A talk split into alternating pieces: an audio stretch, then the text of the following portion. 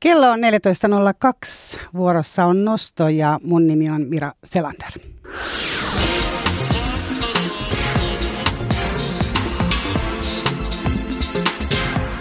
Ylepuhe Nosto. Nostossa puhutaan tänään muun muassa naisten aborttioikeudesta ja sitä ennen puhutaan vähän pitemmästi vielä naisten alkoholismista. Studioon on jo saapunut vieraaksi aiheesta kirjan kirjoittanut Veera Luomaaho, mutta sitä ennen kolme siskoa Kaliforniasta. Some things are long forgotten. Some things were never said. We were on one endless road. But I had a wandering heart. I said we were opposite lovers. You kept trying to prove me wrong. And I know that I ran you down. So you ran away with your heart. But just know that I want you back. Mm. Just know that I want you back. Mm. Just know that I want you. I'll take the fall and the fault, and I'll give you all the love I never Just know that I want you back. Mm-hmm. Just know that I want you back. Mm-hmm. Just know that I want you. I'll take the fall and the fault, and I'll give you all the love I never gave before I left you. I know it's hard to hear it, and it may never be enough. But don't take it out Cause I blame it all on myself. And I had a fear of forgiveness. I was too proud to say I was wrong. But all that time is gone. No more fear and control. I'm ready for them both of us now. So just know that I want you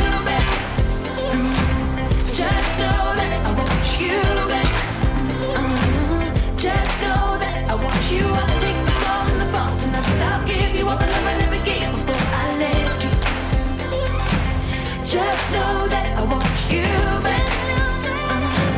Just know that I want you back. Just know that I want you. I'll take the fall and the fault, and I'll give you all the love I never gave before I left you. Just know that I want you back. Just know that I want you back. Just know that I want you. The. I'll give you all the love I never gave before I left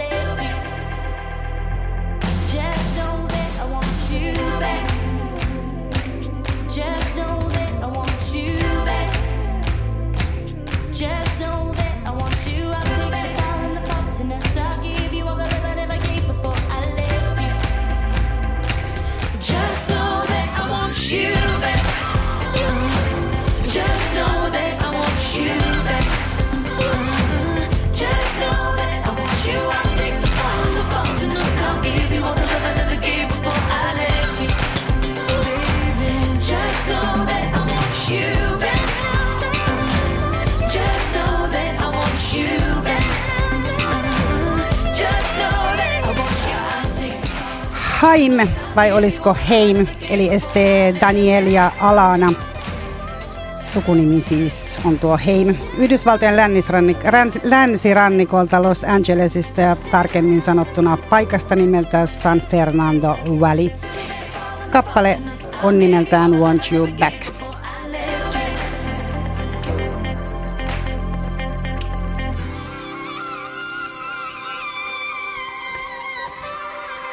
Näin.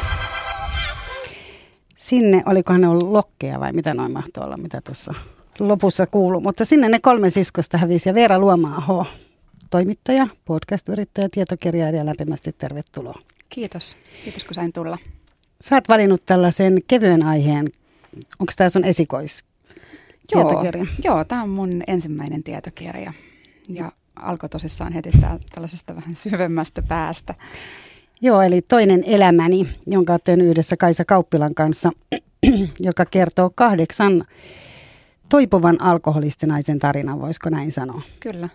Nä- He kaikkia yhdistää sairaus nimeltä alkoholismi, mutta he kaikki on myös siis lopettaneet juomisen ja he on tällä hetkellä raittiita.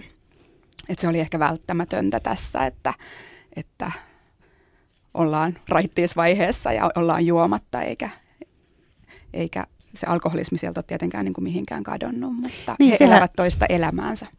Niin sehän ei katoa, se alkoholismi ilmeisesti koskaan. Eli tavallaan kun ihminen on alkoholisti juo tai ei, niin hän pysyy alkoholisti. Niin, no tavallaan ehkä alkoholismistakin voi olla erilaisia määritelmiä ja me ollaan tässä kirjassa, minä ja Kaisa, joka on ottanut tämän kirjan valokuvat, niin me tässä kirjassa ajatellaan, että alkoholismi on sitä, että kyky hallita omaa alkoholin käyttöään on kadonnut lopullisesti.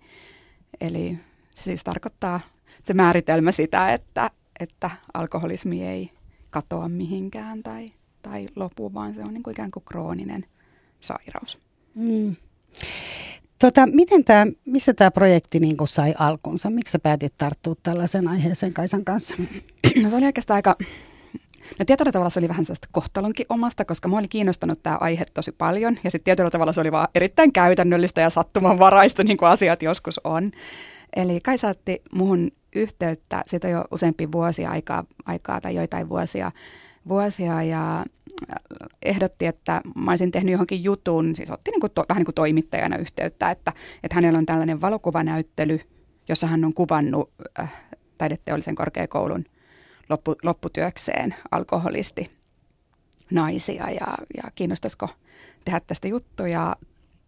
Sitten se jotenkin tuntui niin, niin kuin sanoin, vähän kohtalonomaiselta, että kun se aihe oli kiinnostanut itseenikin, että sitten mä jossain hetken, hetkellisessä mie- olin suurin piirtein heti silleen, että kuule Kaisa, että tehdään tästä saman tien kirjaa. Että nyt meillä on nämä naiset ja meillä on nämä kuvat ja mua kiinnostaa tämä aihe ja sitten mä oon halunnut kirjoittaa jonkun tällaisen kirjan, että tässä itse asiassa tämä paketti on kasassa, että kirjahan on melkein valmis, mutta ei se nyt ihan heti sitten ollut valmis. Et meni pikkusen enemmän Kyllä siinä aikaa. pikkasen enemmän meni aikaa, mutta siis ää, tässäkään meillä ei ollut mitään apurahoja tai muuta, että me ollaan tehty tätä ihan niin kuin omien töittemme, töittemme ohella, niin, niin silläkin tämä oli pieni, pieni työvoitto, että tämä kirja on nyt tässä mun, mun kädessä, niin musta on kauhean kiva katella, kosketella tätä. Että. Mutta oliko sinua kiinnostanut aina nimenomaan naisten alkoholismi, naisten juominen vai alkoholismi niin kuin ylipäätään? No kyllä varmaan alkoholismi ja erilaiset riippuvuudet ja niiden lo- logiikka ihan jo niin kuin, siis neurologisena kysymyksenä, ihan tutkimuksellisena aiheena. Sehän on niin kuin äärettömän mielenkiintoinen. Ja sitten totta kai se nyt on vain aihe, joka niin Suomessa koskettaa, koskettaa tosi monia.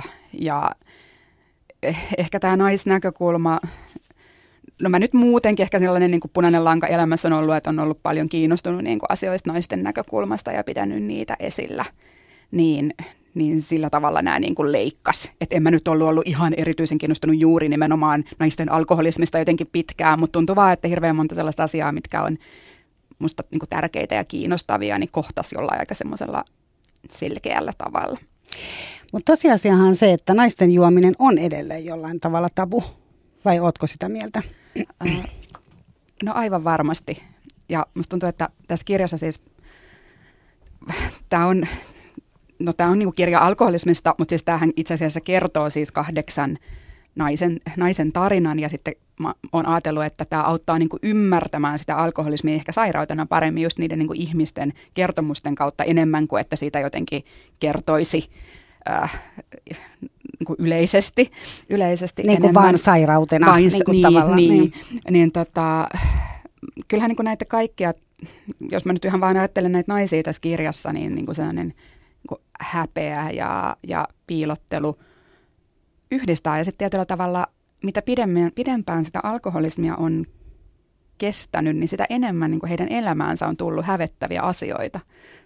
Ää, niitä on niin kuin kertynyt ja ehkä joku asiantuntija sanoi, puhui tämmöisestä niin kuin häpeäsidotusta persoonastakin, että joka tietyllä tavalla saattaa yhdistää osaa alkoholisteista tai mitä usein niin kuin löytyy. Mutta mä en ole niin kuin oikeastaan itse ihan hirveän kiinnostunut niin kuin alkoholismin syistä, koska se on niin, niin kuin mutkikas, mutkikas kysymys, joihin niin kuin huippututkijatkaan ei, ei vielä pysty löytämään vastausta. Mutta että kyllä mä niin kuin näitä tarinoita kuunnellessani ja, ja, ja, ja tätä kirjoittaessani, niin niin on, on tässäkin niin kuin tullut vastaan se, se häpeän tunne. Ja se tulee hyvin kuin konkreettisena asioina. Tässäkin eräs Katja kertoo, kuinka hän olisi mennyt AA-kokoukseen ensimmäistä kertaa. Mutta koska hän ajatteli, että, että, että alkoholistit hän on tämmöisiä niin kuin isoja tatuoituja miehiä, niin hän ei voi niin kuin tämmöisenä työssä käyvänä naisena mennä sinne, että hän valehtelee olevansa sairaanhoidon opiskelija. Ja sitten saapui tänne AA-kokoukseen ja siellä kaksi jotain kaunista tyylikästä naista oli seisoskellut siinä oven ulkopuolella ja, ja kävi ilmi, että he oli siis alkoholisteja ja hän oli sitten purskahtanut ja kysynyt, että kuka sä oot, ja hän oli purskahtanut itkuun, että mun piti olla joku sairaanhoidon opiskelija, mutta, mä en nyt enää, mutta mä en nyt enää edes tiedä, että kuka mä nyt sitten loppujen lopuksi olen. Hmm. Mutta siis äh, vielä mä palaan siihen, että tietysti tässä AA-kerhossa, ja siis nämä naiset, nämä kahdeksan naista, jotka tähän on siis tosiaan, jota on haastateltu, niin he on kaikki tullut nimenomaan AAn kautta, eikö näin? Öö, joo, kyllä. Että hekin, toki, toki tässä kirjassa heitä yhdistää, että, että he on, heidät on löydetty haastateltaviksi sitä kautta. Eli heitä yhdistää myös se, että ollaan niin kuin anonyymejä alkoholisteja, eli tässä kirjassakin heidän kasvonsa ei näy, eli kasvot on aina peitetty. Niin, kyllä. Ja siis ehkä se onkin just niin kuin hyvä asia korostaa, että sen takia he ei siis ole esiintymättä omilla nimillään ja kasvoillaan, että he häpeäisivät sitä, mitä he ovat kokeneet. Että itse asiassa moni on sitä mieltä, että, että, että heidän tarinansahan pitäisi olla, niin kuin, siitä pitäisi saada niin kunniamerkkiä ja, ja ottaa niin opiksi, että eivät he niin häpeä näitä tarinoitaan. Tietenkin osa myös haluaa pitää kyllä yksityisyydestäkin varmasti, varmastikin, koska tähän liittyy aina niin älytön määrä siis muita ihmisiä, joita on ajateltava. Mutta tässä on sitten, tässä kirjassa haluttu niin kunnioittaa tätä tätä Aan ajatusta, että se liike ei henkilöityisi keihinkään ihmisiin ja, ja että ihmiset ei niin sen takia sit niin esiintyisi omilla nimillään. Et, et silloin niin kuin ymmärtääkseni haluttu välttää tällaista niin kuin sitä, että liike, just saa jotkut kasvot tai, tai joku ihminen sitten tahtomattaankin alkaa ikään kuin puhua tämän liikkeen kasvona. Niin, niin se, tälle, niin kuin, tälle kasvottomuudelle on siis tässä kirjassa se syy. Niin se on se peruste sille. Kyllä. Mä oon muuten aina miettinyt sitä, että miten ihmiset, niin kuin jotenkin, kun elokuvissahan se on aina nimenomaan, tai TV-sarjoissa on aina AA, mihin mennään. Niin Mm. just sitä, että miten ne voi muka luottaa siihen, että, että siellä ei olisi joku, tiedätkö, lehden toimittaja tai joku skandaalin käynyt. Että et, niin kuin, et miten mukaan ne salaisuudet pysyisi siellä. Eikä itse asiassa TV-sarjassa The Affair sit ihan täysin pysynytkään, vaikka ne niin kuin, jul, niin kuin, vuotanutkaan minnekään ulospäin muuta, mutta Mm. tavallaan se, että että onko ihmiset oikeasti, niin kuin, kävitsä niissä kokouksissa, ootko niin kuullut niitä? No en mä tiedä, tuohon on tietenkin vaikea oikeastaan niin kuin, sanoa mitään, mutta ehkä niin kuin, mm, kaikki näistä naisista on jollain tavalla kokenut niin kuin oman pohjansa, joka on saattanut olla hyvin erilainen, että niin tietyllä tavalla jonkun niin voimattomuuden kokemuksen tai tämmöisen oman, oman pohjansa kokemuksen, niin, niin, niin ehkä sitten silloin ehkä he on niin kuin kokeneet, että ei ole niin kuin muuta vaihtoehtoa kuin Avautua. luottaa tai niin kuin näin. Mutta eihän tässä kirjassa ei sinänsä puhuta niin kuin juurikaan sitten niin kuin näistä kokouksista tai mistään muusta. Että he kertoo ihan omasta elämästä, että vaikka heidät on niin kuin tämän Aan kautta tähän kirjaan saatu, niin Joo, enkä mä sitä ajatellut, että he olisi muusta kertonut, mutta Niin, ylipäätään on miettinyt sitä, että se on ihan valtava niin kuin, luottamuksen. niin. Että sun täytyy todella niin kuin, luottaa, jos olet joku. Ei varmaan se, että jos meikäläinen nyt menisi sinne jotain asioita kertomaan, niin sillä on mitään merkitystä. Mutta jos nyt ajatellaan, että sinne menisi vaikka jonkun maan presidentti jotain kertomaan, Mm. niin onhan ne niin kuin, vaikka mogailuistaan, niin onhan Niin. aika isoja salaisuuksia niin kuin säilytettäväksi. niin. Se on aika ihmeellistä, että se on sitten kuitenkin osoittanut, osoittanut niin kuin jonkinlaisen toimivuutensa. Eikä ne asiat sitten kuulu siellä baaritiskillä, jos joku retkahtaa. Niin, niin.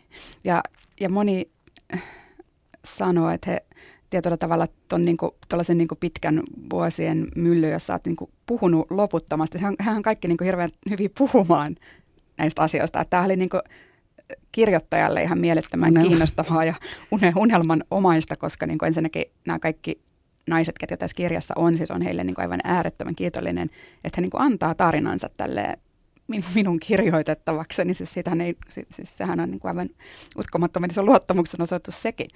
Mutta ää, he on myös kaikki niin kuin tottuneet selvästi niin kuin puhumaan paljon ja he on kaikki ehkä niin kuin vuosia prosessoineet tätä asiaa. Ja sitten joku just sanoi, että no sehän on vähän kuin jotain niin kuin terapiaa, että ihan kuin olisi niin kuin käynyt läpi jonkun vuosien terapian, kun sitä asiaa on niin kuin jotenkin omien vertaistensa ja ihmisten kanssa, jotka niin kuin ymmärtää sua täysin. Niin Mutta miten sä Veera Luoma-aho opit tätä kautta niin kuin nimenomaan siitä naisten juomisesta? Että on kirjan kautta esimerkiksi selkeästi nousee tiettyjä asioita, eli paitsi se häpeä, mistä sä mainitsit, niin oli selkeästi tarinoita, joihin liittyy ensinnäkin se, että myöhemmin oli diagnosoitu jonkunlaisia mielenterveyden häiriöitä, eli oli bipola- bipolaarisuutta tai oli ADHD ja muuta vastaavaa. Masennusta oli tietysti kaikilla, koska siinä on varmaan vaikea sanoa, kumpi on niin kuin kana ja kumpi on muna, mm. koska tavallaan että se juominenhan tekee sitä myös. Mutta sitten hirveän näkyvä osa oli jotenkin, ei kaikilla, mutta isolla osalla oli niin kuin seksi, jonkunlaiset ehkä seksuaalinen, jonkin asteinen mm. seksuaalinen hyväksikäyttö, liian aikaisin aloitettu seksielämä jonkun vanhemman kundin kanssa tai muuta vastaavaa. Mm. Oliko nämä niin kuin ne asiat, mitä sä löysit, sellaisia yhteneväisyyksiä vai löysitkö?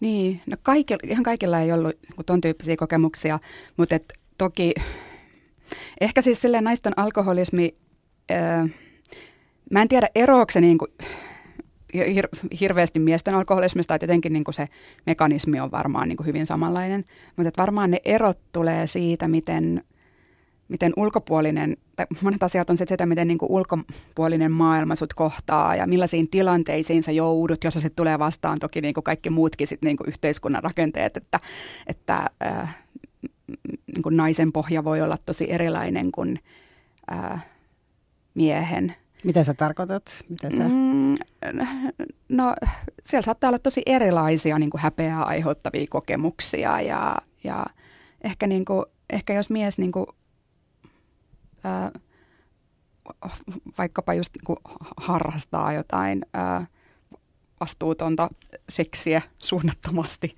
niin ei, eihän, ei, ei se ole välttämättä se asia, mille, mistä hänelle kertyy niin kuin suurta häpeää, koska meidän yhteiskunta on tällainen, että ehkä hän saattaa hävetä sitä, mitä, miten hän on onnistunut jo, jollain mittapuulla, mitä me asetetaan niin kuin miehille. Että, että jos se alkoholi on niin kuin vaikuttanut niihin asioihin, että hän ei ole pystynyt elättämään itseään tai elättämään perhettään tai olemaan hyvä isä tai, tai niin ootko sitä lukemattomia mieltä, että... muita asioita. Että ehkä niin kuin ne häpeää, häpeään aiheuttavat asiat on niitä, että voi olla, että tässä sitten tuollaiset, koska naisia ehkä nyt muutenkin niin kuin, ehkä toi seksuaalisuus on sellainen asia, jossa niin kuin naisia nyt muutenkin vaikkapa pyritään niin kuin enemmän kontrolloimaan kuin miehiä, niin sitten ehkä niin kuin, ne kokemukset myös nousee sieltä sitten semmoisina häpeää aiheuttaneen koke- kokemuksina, jos, niin kuin, jos alkoholi on vaikka aiheuttanut sellaista. Mutta musta se ei niin kuin millään tavalla yhdistä alkoholismia, että olisi jotain niin kuin seksuaalisen hyväksikäytön kokemuksia tai mitään sellaista. Ja muutenkin ehkä niin kuin se, mitä mä opin tätä kirjaa kirjoittaessa, olisi se, että et, et, tässä alussakin kirjoitetaan, että mä jotenkin niin kuin yritin aluksi hirveästi jotenkin niin kuin hahmottaa ja miettiä. Ja tosi monet jotenkin jää jumiin muutenkin niin kuin siihen ajatukseen, että mikä se alkoholismin syy on miksi, mikä näitä ihmisiä yhdistää, mikä on näitä naisalkoholisteja sukupuolellisia, mikä tämä niin kuin yhdistävä tekijä on. Ja mä lopulta niin kuin päädyin siihen, että heitä yhdistää alkoholismi, sairaus nimeltä alkoholismi. Mm. Niin se syntymekanismihan on sellainen, että siinä, siinä on niin kauhean monta erilaista perustetta, että on sitä geneettistä taustaa, samat, saman perheen lapset, josta tulee, voi olla kaikkihan samalla tavalla, yhdestä tulee alkoholisti ja toisesta tulee ihan muuta niin sanotusti, niin. Että, että sitähän ei pysty sitä kautta. Aika paljonhan tuossakin oli tietysti se, että sit kun ihmiset joi, niin niille tuli semmoinen aika voimakas kokemus siitä, että se todella aiheutti myös jonkun alun perin aikamoista niin kuin hyvää oloa, että ei mm. kenellekään ollut juomisesta huono olo tullut, että ne sen takia seuraavana päivänä käynyt hakemassa mm. uutta pulloa. Kyllä, ja siellä, siis aika paljonhan on näitä tarinoita toki, tässäkin, että se ensimmäinen juomiskokemus on ollut semmoinen, että se muistaa aina, että se on ollut semmoinen vau, että tämä on niin mun juttu, että sä oot ollut joku 14-vuotias ja juonut niin kuin muutaman keskiolua ja sitten sä oot silleen, että tämä on ihana tunne ja, ja mä rakastan tätä ja sen muistaa koko elämänsä. Mutta täällähän on, sit toisaalta sitten taas on kyllä niin kuin muutama tarina, että ei ole niin kuin minkäänlaista muistikuvaa siitä ja, ja on niin kuin, juominen on ollut niin kuin hyvin vähäistä niin kuin tosi pitkällekin aikuisuuteen. Ja sitten se on niin kuin hyvin hiljalleen sitten kasvanut se, se riippuvuus. että vaikka toi niin kuin vautarina on varmaan tosi yleinen niin kuin selvästi monille, niin se ei kuitenkaan ole se, mikä niin kuin kaikkia yhdistäisi. Joo, sitten mä tietysti ajattelen, että naisen kohdalla se, se äitiys on tietysti mm. yksi ihan niin kuin valtava, valtava asia, koska tavallaan äitipiirityt on äitipiirit helposti sillä tavalla muutenkin, että siellä joutuu niin kuin, jos siihen lähtee mukaan, niin joutuu välillä ylittämään suorastaan, itseään ihan jo siivouksen mm. ja ruoanlaiton ja kaikenlaisten muiden aikatauluttamisen suhteen, puhumattakaan siitä, että sä ilmestyt puiston ja hiekkalaatikolle ja oot ehkä vähän krapulassa, siitä on varmaan aika vaikea puhua niin kuin muiden äitien mm. kanssa. Eli, eli miten sä niin kuin koit näiden haasteltavien kohdalla, monella heistä oli kuitenkin lapsi, Mm. tai sitten oli katumus siitä, että ei ollut saanut mm. lasta. Niin tota, miten, sä, miten sä ajattelet siitä äitiydestä? Mm. Oliks, Se, siitähän tavallaan jotenkin ei voi niin kuin olla puhumat, kun ajattelee naisia ja alkoholismia. Ja sillä oli niin kuin, on selvästi niin kuin monenlaisia vaikutuksia, että, että osalla taas esimerkiksi äitiys saattaa olla niin kuin yksi syy siihen, että kiistää niin kuin itseltään sen Mm. alkoholismin loppuun asti. Että, et, et, et, koska meillä saattaisi olla jotain mielikuvia siitä, mikä alkoholisti on, niin, niin tässähän kirjassa on niin kuin ä, ä, ä, sekä niin kuin kokemuksia, että sä oot äitinä tehnyt jotain, jota sä kadut valtavasti. Olet jättänyt pienen lapsen kotiin nukkumaan ja, Ja lähtenyt, lähtenyt. baariin. Mutta tässä on myös tarinoita siitä, että, että koska on ollut hyvä äiti ja äh, kotona kaikki on hyvin ja lapset ei ole ehkä ikinä nähneet, että se on humalassa. Sä oot juonut aina vasta sen jälkeen, kun lapset on mennyt nukkumaan ja koti on tip-top siisti ja sillä jo, jopa niin kuin sillä äityydellä ja kodilla ja siivoamisella ylisuorittaen miltei niin todistaa itselleen jatkuvasti, että, että mullahan ei voi olla ongelmaa, koska mä oon niin hyvä äiti ja mulla ei voi olla ongelmaa, koska mun koti näyttää tältä ja ei alkoholisti voi näyttää siltä kuin minä, eikä alkoholisti voi näyttää siltä kuin tämä mun koti, eikä alkoholistilla voi olla näin niin kuin hyvin kasvatettuja lapsia kuin nämä mun lapset. Ja se saattaa itse asiassa venyttää myös toisaalta sit sitä hoitoon hakeutumista. Ja sitten taas toisaalta osalla niin ne lapset saattaa olla se pelastava tekijä siinä mielessä, että, että tota, sen lapsen takia ää, haetaan hoitoa. ha- haetaan hoitoon. Tai ehkä niin kuin aina niin tietyllä tavalla itse, itsensä takia, mutta että ne lapset on siinä niin iso, vahva, vahva tekijä. Ja toki myös niin kuin tossakin, niin kuin tässä on ehkä just tämä miesten ja naisten ero myös niin kuin ulkopuolisen maailman äh, suhtautumisessa suhun, että jos niin kuin tässäkin niin kuin Jyrki Lau- Lausvaara, jo- jolla on vuosikymmenten kokemus alkoholistien hoidosta, niin sanoo, että jos niin kuin mies ei huolehdi lapsistaan, niin ajatellaan helposti, että no sitä nyt sattuu, että kautta Se maailman mies. sivu. Mm. Mutta sitten jos nainen ei huolehdi lapsestaan, niin hyvin nopeasti siihen aletaan puuttua, mikä voi sitten olla tietenkin myös lopulta pelastuskin. Että tietyllä tavalla vähän niin kuin oikeastaan kaikissa na- naisiin suhtautumisessa, tietyllä tavalla sitä kontrollia just saattaa olla enemmän, mutta se, se voi olla välillä myös Pelastus. pelastus. Toisaalta varmaan se avun hakeminen voi olla aika hankalaa, että sanotaan, että jos on nyt, no neuvolat on tietysti muutenkin, mm. ne neuvolakäynnit ja muut on ilmeisesti tosi paljon vähentynyt viime vuosina, mutta että onhan siinä kuitenkin se pyrkimys, että tutustutaan siihen äitiin ja siellä käydään lapsen kanssa kuitenkin siihen asti, kun lapsi on viisi, eikö se mene mm. niin? Että tota, et, et sillä tavalla, kun ajattelee, että siinä on niitä kohtaamisia, missä olisi ehkä mahdollisuus puhua tällaisista asioista, tai lääkärille, Mm. Mutta vaikea siellä on varmaan myös kertoa siitä pelosta, että jos sä kerrot, että sä tissuttelet iltaisin kotona tai, Mm. tai olet jättänyt sen lapsen sinne yksin tosiaan, kun olet lähtenyt, lähtenyt baariin niin kuin oli käynyt mm. esimerkiksi yhdelle näistä sun haastelemista naisista, niin varmaan siinä on se pelko, että ne lapset viedään ainakin mm. joksikin aikaa. Että sit sä tavallaan, kyllähän viranomaisen tavallaan velvollisuus on sitten puuttuu siihen mm. jollain tavalla ihan sama kuin päiväkodin tai, tai koulun. Et niissähän on kuitenkin se velvollisuus, jos sä näet, että vanhempi ei hoida, ei ole ihan Mm. mm. kondiksessa, niin sehän tarkoittaa sitä, että silloin sun pitäisi tehdä siitä jonkinlainen ilmoitus. Niin kyllä, varmaan on niin kuin jotain tuommoista salailua, että, että pelkää, että lapset viedään, jos tämä paljastuu tai niin, niin edelleen. Voisin kuvitella. No tuliko sulla vastaus siihen, että onko tavallaan, jos siitä puhuu tuolla vaikka lääkärissä, niin suhtaudutaanko siihen sillä tavalla, että sua ohjataan esimerkiksi hoitoon vai onko helpompi sit niin kun mennä puhumaan sinne esimerkiksi masennuksesta ja saada jotkut mielialalääkkeet sen sijaan, että sä kerrot, että mulla on ongelma tai että sitä lähdettäisiin edes tutkimaan, missä se Mm. masennus sieltä taustalla johtuu. No tässä nämä ihmiset, jotka on hoitanut paljon ja ollut paljon niin kuin naisalkoholistien kanssa tekemisissä, niin kyllä just sanoo, että se on ihan hirvittävä yleistä, että naiset tulee valittaa jotain muuta vaivaa tai naiset tulee jonkun niin kuin ihan muun ongelman kanssa. Että sekin varmasti just kertoo siitä sen aiheen tabu-luonteesta, että, että, että tullaan puhua jostain soveliaammasta ja hyväksytymmästä aiheesta, joka on ongelmana. Ja onhan tässä Tämä on kyllä tosi kiinnostavaa. Esimerkiksi yksihän tästä kirja, näistä kirjan naisista niin kävi tuolla niin kuin, tällaisessa, tällaisessa niin kuin omaisten ryhmässä. Eli hän, hän kävi puhumassa juovasta miehestään pitkään. Eikä siis ymmärtänyt olevansa itse alkoholisti. Niin Eikö, eikö, siinä, mu- eikö muut huomauttanut, ennen kuin, huomauttanut sitä ennen kuin joku että, sitä huomautti ja vähän varovasti Mm. oli silleen, että, että oletko tota omaa juomistasi itse asiassa ajatellut. Ja siinä oli muuten ihan mielettömän kiinnostavaa, että se selvisi hänelle sitten niin kuin hetkessä. Ja hän oli, hän oli, niin, hän oli todella siis kyllä niin kuin alkoholisti ja se, se, se, se valkeni vasta aika pitkä ajan kuluttua.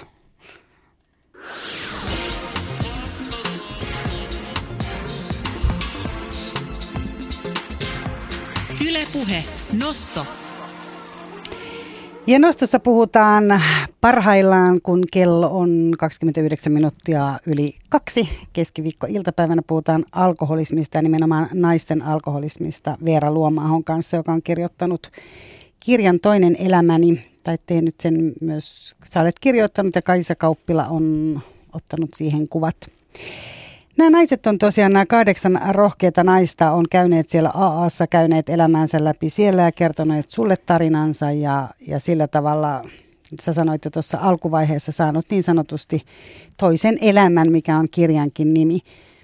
Miltä se, niin kuin, miten, sä, miten sä sen koit? Lukijalle tuli ainakin sellainen fiilis, että nämä naiset tosiaan niin kuin opettelee monia asioita, vaikka siinä oli siis ihmisiä, jotka oli aloittanut juomisen myös aika myöhään, niin opettelee sillä tavalla ihan toisen tyyppistä suhtautumista jotenkin elämään. Et aika moni oli esimerkiksi todennut sen, että he ei kykene työelämään tällä hetkellä. Että heidän täytyy niin kuin ensiksi oikeasti toipua ja kuntoutua ja, ja niin kuin saada elämän hallintaan. Niin. Ja sitten moni kokee, että sen tunneelämä on tietyllä tavalla niin kuin pysähtynyt siihen vaiheeseen, kun se juominen on niin kuin aikanaan alkanut. Että sitten yhtäkkiä kolme neljäkymppisen alkaakin käsitellä niitä asioita, mitä moni, moni käsitteli silloin 15-vuotiaana. Sitten osa, osa niistä asioista on tosi konkreettisia. Et eräskin ää, nainen tässä kirjassa kertoo, että hän joutui miettimään sen jälkeen, kun hän lopetti juomisen, että mistä hän pitää. Että hän oli aina, hän oli ajatellut, että hän pitää mökkeilystä, mutta hän piti mökkeilystä, koska aina kun hän haki vettä, niin sitten hän joi aina muutaman oluen. Ja sitten aina kun mentiin saunaan, niin joi muutama olut. Ja sitten aina kun käytiin kalassa. Ja sitten kun hän raitusti ja meni ensimmäistä kertaa mökille, niin ajattelin, että, että pitääkö hän tästä itse asiassa ollenkaan, että mitä täällä nyt tehdään. Että onko tämä ollenkaan sellainen asia, mistä, hän on koskaan pitänyt, koska se alkoholi on ollut vaan niin punainen lanka kaikessa. Niin se olut oli tavallaan se, joka vei sinne mökille. niin, kyllä, että se oli niin kuin loppujen lopuksi se asia, mistä, mistä sit niin hän oli pitänyt. Mutta kyllä hän löysi sen sitten uudelleen ja, ja löysi niin kuin uudet tavat tehdä niitä asioita, mutta, mutta se vaatii just pientä opi, opettelua ja niin kuin itsensä, itsensä tuntemista. Ja sitten just toki niin kuin monilla, ja tässä muutamilla esimerkiksi just saattaa olla jotain sellaista, että et, et kun on raitistunut, niin sitten on ajatellut, että mun tehtäväni on pelastaa koko niin kuin muu maailma myös. Että nyt Alkoholismilta. alkoholismilta. Ja sitten ollaan niin kuin hakeuduttu johonkin, ryhdyn päihdetyöntekijäksi. ja sitten ollaankin huomattu, että, että ehkä mun nyt niin kuin, ehkä mä voin olla jopa vaaraksi tuolla ihmisille, jos mä ajattelen, että mä oon niin tässä tilassa valmis siihen, että mä oon päihdetyöntekijä, auta muuta. Että, että, että ollaan ymmärretty, että se, se on sairaus, joka vaatii niin keskittymistä ja toipumista ja tunteiden käsittelyä ja, ja, ja silloin voi olla tosi tärkeää se, että ottaa vähän niin kuin hitaammin ja, ja antaa itselle aikaa. Opettelee nimenomaan pitää itsestään huolta ennen kuin yrittää sit pitää huolta koko maailmasta. Tuntuuko susta, että tämä yhteiskunta antaa sille niin kuin tilan jotenkin, että voiko, voiko siitä niin kuin tavallaan, että nämä naiset oli jääneet pois niin kuin tavallaan vaikka työelämästä, että mm. Vai onko se vähän se, kun musta tuntuu kuitenkin, että helposti on se, että no hei korkki kiinni ja nyt, niin kuin, nyt reippaasti niin kuin takaisin, mm. että ei, et ei ole semmoista käsitystä, että kysymys on oikeasti aika syvästä tunne-elämän sairaudesta ja on se sitten niin kuin myös ilmeisesti fyysisestä sairaudesta ja muuta, että se on sellainen niin kuin tai mielensairaushan mm. se on ihan samalla tavalla kuin kaikki muukin. Niin. Niin varmaan voi olla, että, että joillekin voi olla tosi vaikea ymmärtää, ymmärtää sitä, että kyllähän niin kuin moni varmasti kuulee sitä, että, että, että lopetan vaan se juominen. Ja siitähän tavallaan nyt onkin kyse, että pitää lopettaa se juominen, mutta se, se, se varmaan niin ihmiselle, jolle kohtuullinen alkoholin käyttö on ollut aina helppoa, niin on niin hirveän vaikea ymmärtää sitä, mitä se kyvyn menettäminen siitä juomisen hallinnasta voi tarkoittaa. Ja, ja silleen niin hirveän monillahan tämä, että esimerkiksi kun ajattelee, että tässä kirjassa on eräs tällaista niin kuin kallessa bilettävää ää, 80-luvun materialistista juppiaikaa elänyt ää, nainen, niin, niin tietyllä tavalla meillä on kuitenkin niin sellainen niin juomiskeskeinen kulttuuri täällä ja sitten niin sellaisten tota, ö, kännien juomista ei välttämättä niin katsota pahalla tai ajatella, että kaikkihan sitä joskus tekee, niin sä pystyt aika pitkään niin olemaan ö, hyvin normaali tai muuten ei välttämättä huomaa sen niin kuin ongelman syvyyttä. Ja ehkä silloin niin kuin helpompi sitten valehdella niin kuin itselleenkin, että, että kaikkihan nyt joskus juovat liikaa ja, ja, ja kaikilla nyt joskus on varmasti mennyt muista tai tämän tyyppisiä asioita, joilla sitten yrittää selittää itselleen, että, että koska se kulttuuri on niin, niin kuin huma, ollut niin humala juomismyönteinen. Mähän siis itse tavallaan, mä oon syntynyt, mä, oon- mä oon täyttänyt tänä vuonna 40 ja mä jostain tilastoista katsoin, että, että juuri niin kuin mun ikäluokkani on kaikkein eniten kautta aikain juonut ikäluokka. Et, Juotte sitten vielä kännejä ää, sun, sun porukoissa. No ei, se on kyllä ihan todellakin, todellakin kadonnut. Mutta sitten en mä tiedä. Se, siitä on niin hirveän vaikea sanoa, miten niinku omat, omat porukat. Mutta mä, mä just it- jotenkin mm, kolmekymppisten sukulaiden, sukulaisten kanssa istuin ja sitten kun mä sanoin, että no kun sehän on nykyään niin, että ei kukaan ole enää kännissä. Ja sitten kun ne kolmekymppiset sanoo, tai on vai, että ei kyllä meidän, meidän piireissä. Ei, eihän se niinku, tietty tässä vaiheessa enää kauhean tota, Niin kyllä se on se, niin, tai kyllä siihen ainakin musta kiinnittää huomiota, että jos sanotaan nyt illallisella joku vaikka rupeaa kiskoa sitä viiniä vähän enemmän ja humaltuu, tai ihan vaan missä mm. niin kuin bileissä, niin kyllä musta tuntuu, että silleen niin kuin ainakin tälleen neliviisikymppisten maailmassa, niin mm. se on helposti semmoinen, että kyllä sitten vähän katsotaan silleen, että onko tuossa nyt mm. niin kuin mitään järkeä. Mutta sanon vielä, meidän täytyy nyt lopetella, mutta sen, Kyllä. Mutta siis toisaalta siis just, että sitäkään ei välttämättä huomaa tuossa, että sitähän on just tällaisia, joilla esimerkiksi saattaa olla niin kuin hyvin aktiivinen viinin maisteluharrastus Niin. ja, ja tällaisia asioita, joilla niin kuin, sitä pystyy niin kuin suorittamaan, sit pystyy olemaan mukana siinä niin kuin sairaudessa ja sitten vaikka ja pystyy olemaan mukana niin kuin sosiaalisessa Kyllä. elämässä kuin hyvinkin taitavasti. Niin kuin Joo, ja ilman, illalliskutsuja ja nimenomaan näitä ja sitten kotona ehkä juodaan kännit sitten itsekseen. Että se varmaan on semmoinen, Niin. semmoinen mikä siihen liittyy.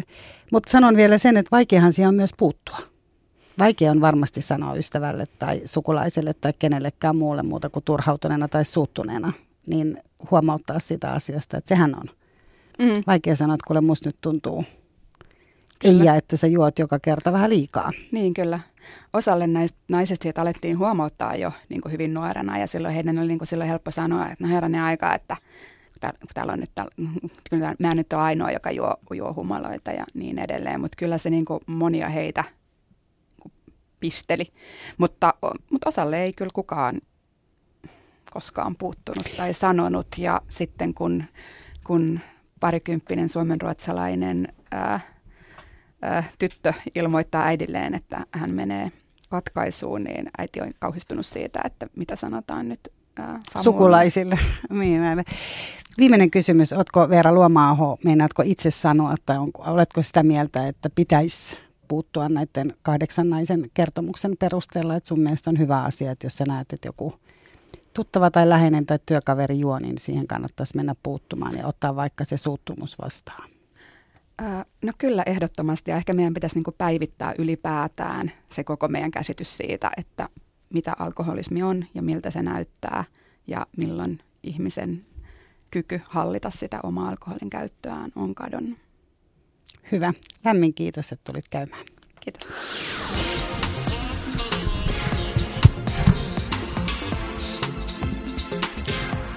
Ylepuhe Nosto.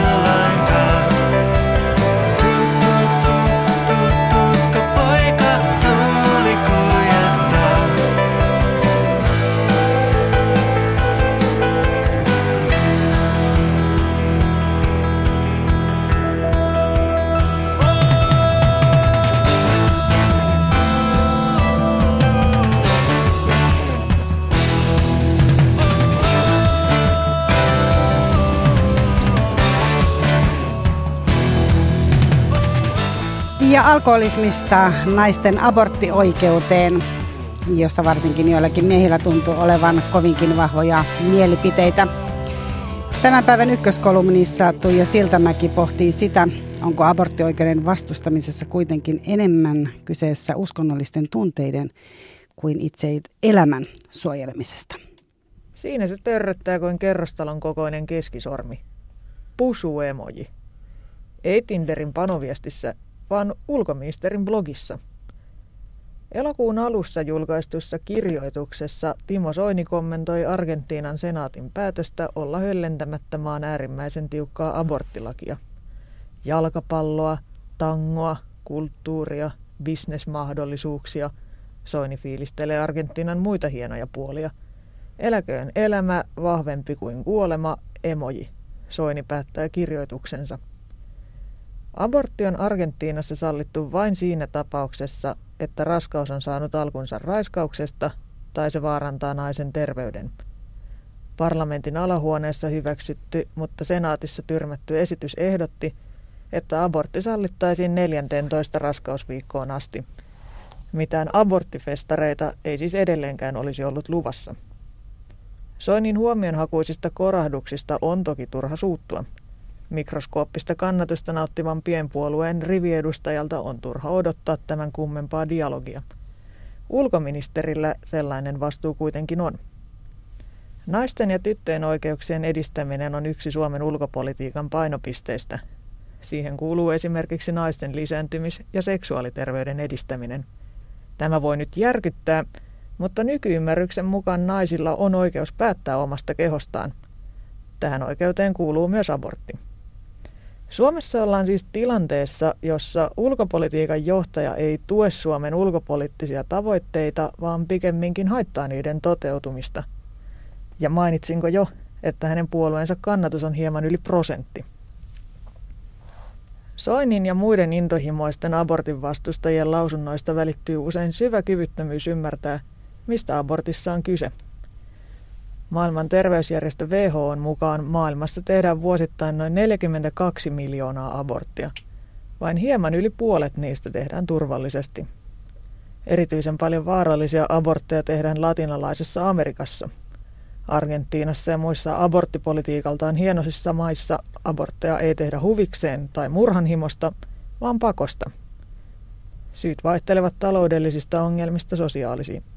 Rahat eivät riitä nykyistenkään lasten elättämiseen, tai ei toivottu raskaus tietäisi menolippua yhteisön hylkiöksi.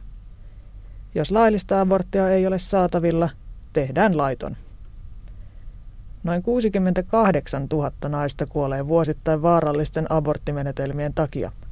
Ja vaikka toimenpiteestä selviäisikin hengissä, miljoonat kärsivät sen jälkeen pitkäaikaisista terveysongelmista. Se ei sinänsä ole yllätys, Valkaisuaineen juomista, katolta hyppäämistä tai henkarin tunkemista kohtuun ei millään mittarilla voi pitää järin terveellisenä toimintana. Valkaisuaine polttaa sisukset, katolta hypätessä lähtee todennäköisesti henki joltain muultakin kuin sikiöltä. Ja pystyykö kohduton ihminen edes kuvittelemaan, miten paljon sattuu työntää metallinen keppi sisäelimen sisään? Se, että joku riskeistä huolimatta valitsee niin väkivaltaisen ja vaarallisen menetelmän – ei kerro elämän halveksimisesta. Se kertoo syvästä epätoivosta. Aborttien vastustajat vetoavat tavallisesti siihen, että jokainen elämä on pyhä ja elämän katsotaan alkavan hedelmöittymisestä eikä jostain tietystä raskausviikosta. Tätä näkemystä esimerkiksi Päivi Räsänen on julkisuudessa selväsanaisesti ja kunnioitettavasti puolustanut. Elokuun alussa A-studion piinapenkissä abortteja vastusti juuri Räsänen – Soinia ei kiinnostanut avata näkemyksiään julkisesti. Jokaisella ihmisellä, myös ulkoministerillä, on oikeus uskonnolliseen vakaumukseen. Elämän pyhyyden kunnioittaminen on kaunis arvo. Aborttikeskustelun kanssa sillä ei kuitenkaan ole oikeastaan mitään tekemistä. Tiukan aborttilain ei ole tarkoitus suojella vain elämän pyhyyttä, vaan ennen kaikkea uskonnollisia tunteita. Abortin vastustajasta on loukkaavaa, että tuntemattomat ihmiset tekevät hänen pyhien arvojensa vastaisia valintoja, vaikkei se oikeastaan hänelle kuulu. Palkkio elämän pyhyyden vaalimisesta ei yleensä ole häävi. Tiukan uskonnollisissa maissa avioliiton ulkopuolella alkunsa saaneen lapsen synnyttäminen voi lyödä naisen sosiaalisen stigman, josta ei välttämättä koskaan pääse eroon. Vaikka raskaus olisi saanut alkunsa raiskauksesta tai insestistä, syntisen portonleima on ja pysyy. Mitäs annoit? Ensin naiselta siis viedään oikeus päättää omasta kehostaan ja tulevaisuudestaan, ja kun hän taipuu elämään yhteisön normien mukaan ja pitää lapsen, yhteisö hylkää hänet. Se on julmaa ja inhottavaa, ja sellaisesta kulttuurista elämän pyhyyden kunnioittaminen on kaukana. On helppo painella äänestysnappuloita ja kirjoittaa vähätteleviä blogitekstejä, kun ei itse joudu pelkäämään, että jonkin kurjan sattuman kautta koko loppuelämä menee uusiksi. Pahimmillaan ei-toivottu raskaus voi pilata elämän, ja lievemmissäkin tapauksissa se voi siltä tuntua. Ja kun kyse on niin isosta asiasta kuin toisen ihmisen elämä, pitäisi niin näennäisesti pienen syyn kuin mä en e halua riittää. Minusta se on elämän pyhyyden kunnioittamista. Nykyymmärryksen mukaan ihmisellä on vain yksi elämä.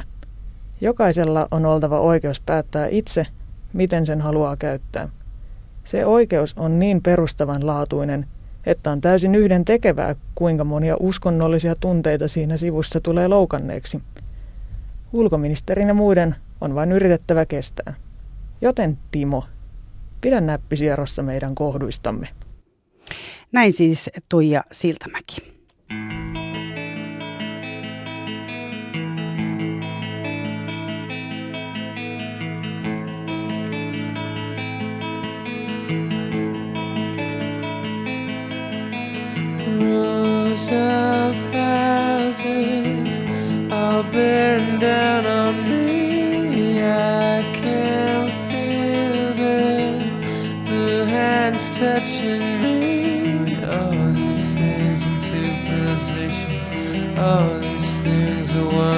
Swallow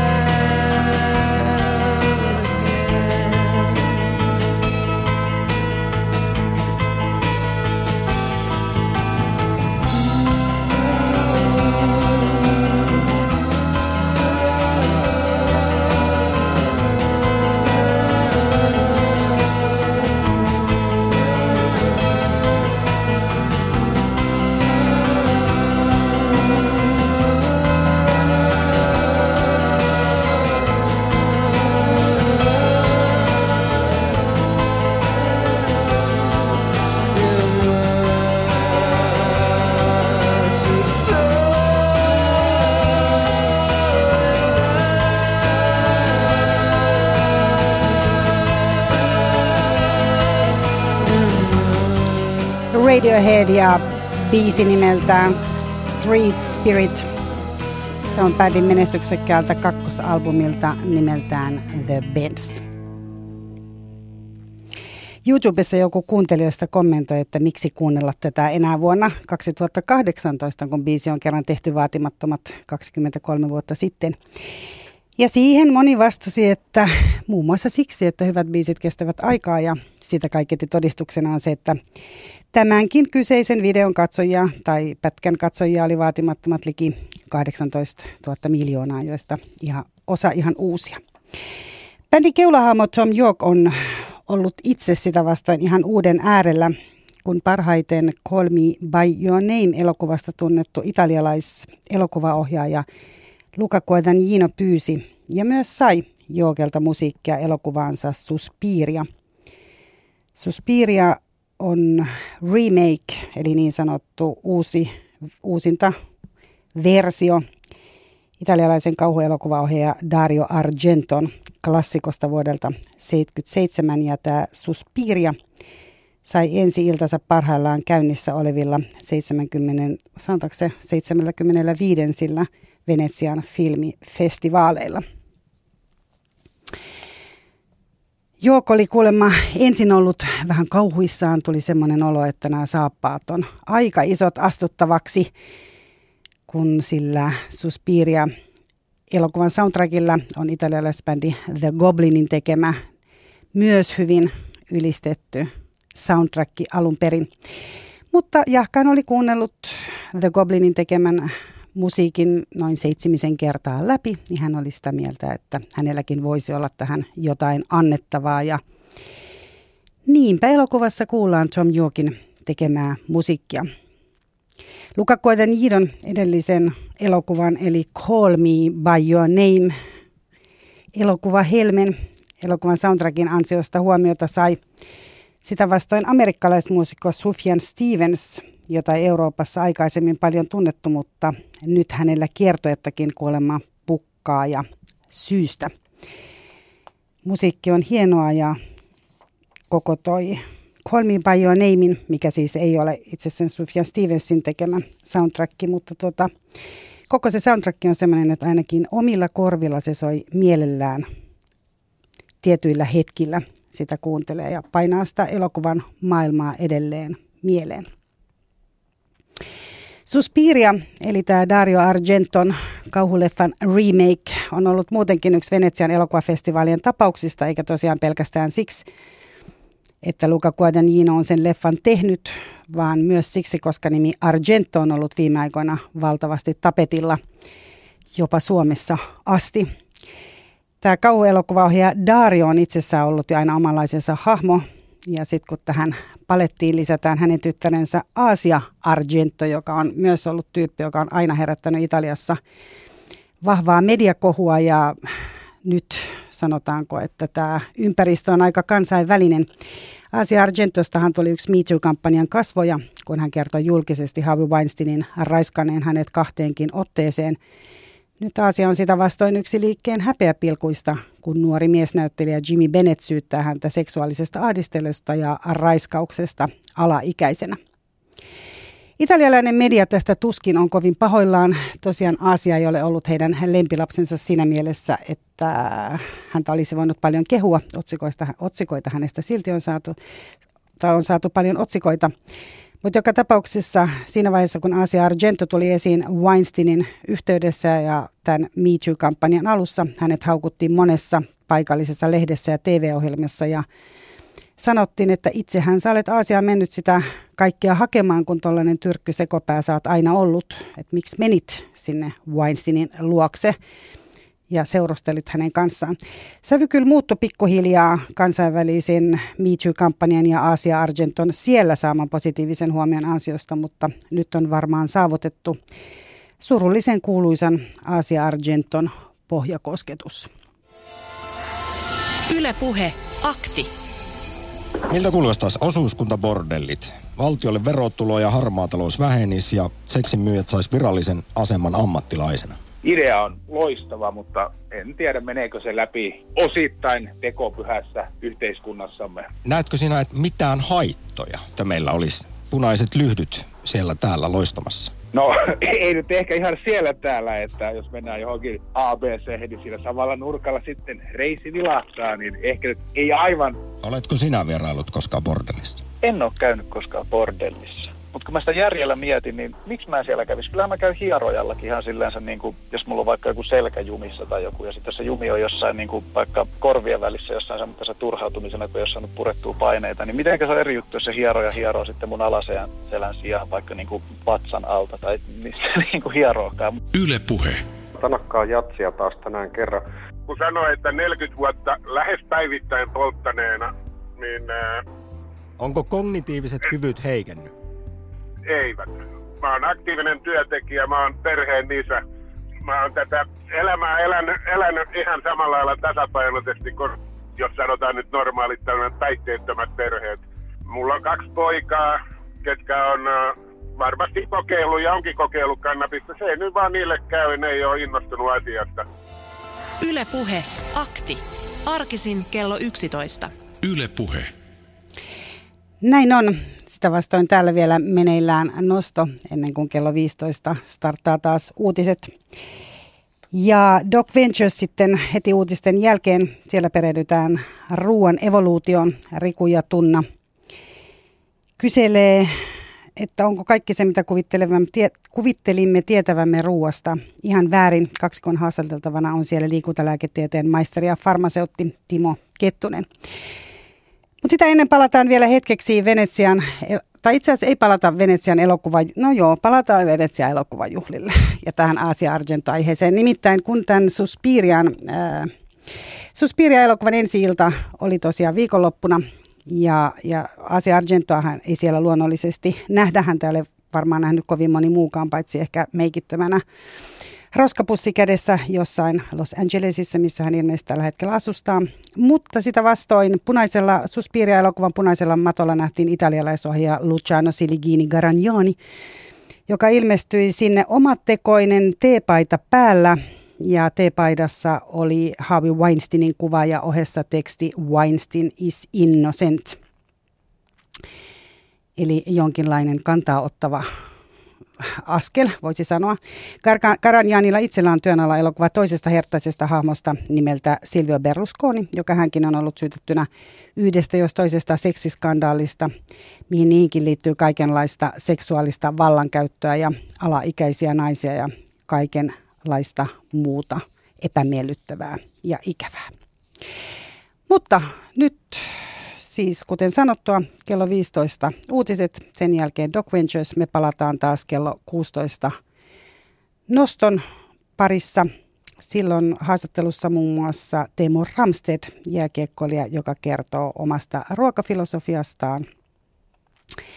Ja katsotaan, jos käytäisiin vielä siellä Venetsian filmifestivaalilla tai tehtäisiin jotain muuta hauskaa. Mutta nyt siis uutisia. Mira Sander kiittää. Yle.fi kautta puhe. Yle Puhe.